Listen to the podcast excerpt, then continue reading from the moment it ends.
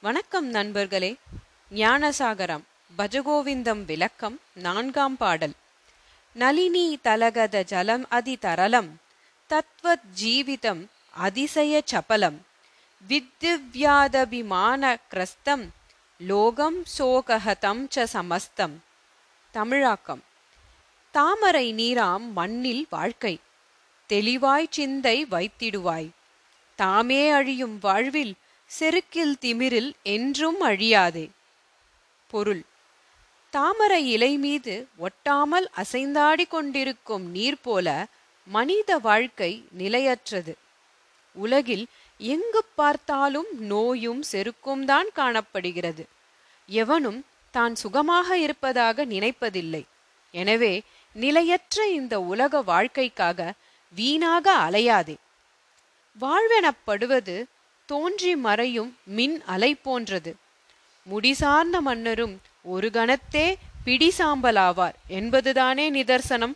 இம்மண்ணில் எத்தனையோ மாவீரர்கள் செருக்குடன் ஆண்டார்கள்.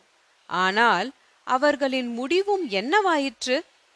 மாவீரன் அலெக்சாண்டர் இவ்வுலகின் பெரும் பகுதியை தன் வீரத்தால் ஆட்சிக்குட்படுத்தினான்.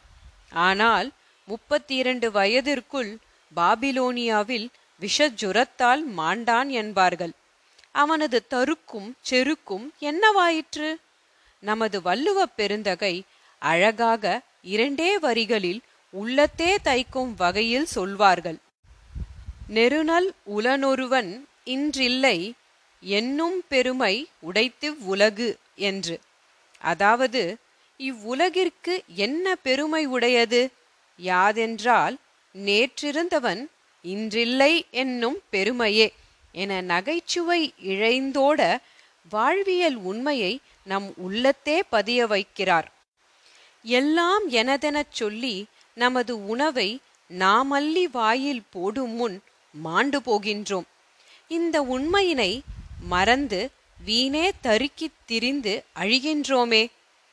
வேதம் மண்ணில் முழு வாழ்க்கை ஒரு நூறு என வாதித்திருந்தாலும் இளமை பருவத்திலும் உறக்கத்திலும் நோயினாலும் பெரும்பகுதியினை இழக்கின்றோம்.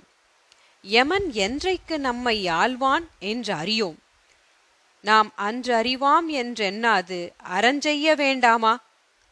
பேச்சு எழாவண்ணம் நாவை ஒடுக்கி விக்கல் மேலே வருவதற்கு முன்னால் அறச்செயல்களை விரைந்து செய்ய வேண்டும் என்கிறார் திருவள்ளுவர். வாழ்வென்பதே மிகுதியான சஞ்சலங்களுக்குட்பட்டதே. வந்த பிறவிகளை வரும் பிறவிகளை அறியாத காரணத்தால் இப்பிறவியை மட்டுமே நாம் உணர்ந்திருக்கின்றோம். இன்பமே என நினையும் நிகழ்வுகளும் துன்பமாய்த்தான் இருக்கின்றன. கேளிக்கை அரங்குகளில் ஒவ்வொருவராக வந்து கும்பல் கூடுதல் போல செல்வம் சிறிது சிறிதாக சேரும். ஆனால் நீங்குவதோ அரங்கத்தே கேளிக்கை முடிந்ததும் கூட்டமாக மக்கள் நீங்குதல் போல கணத்திலே நீங்கிவிடும்.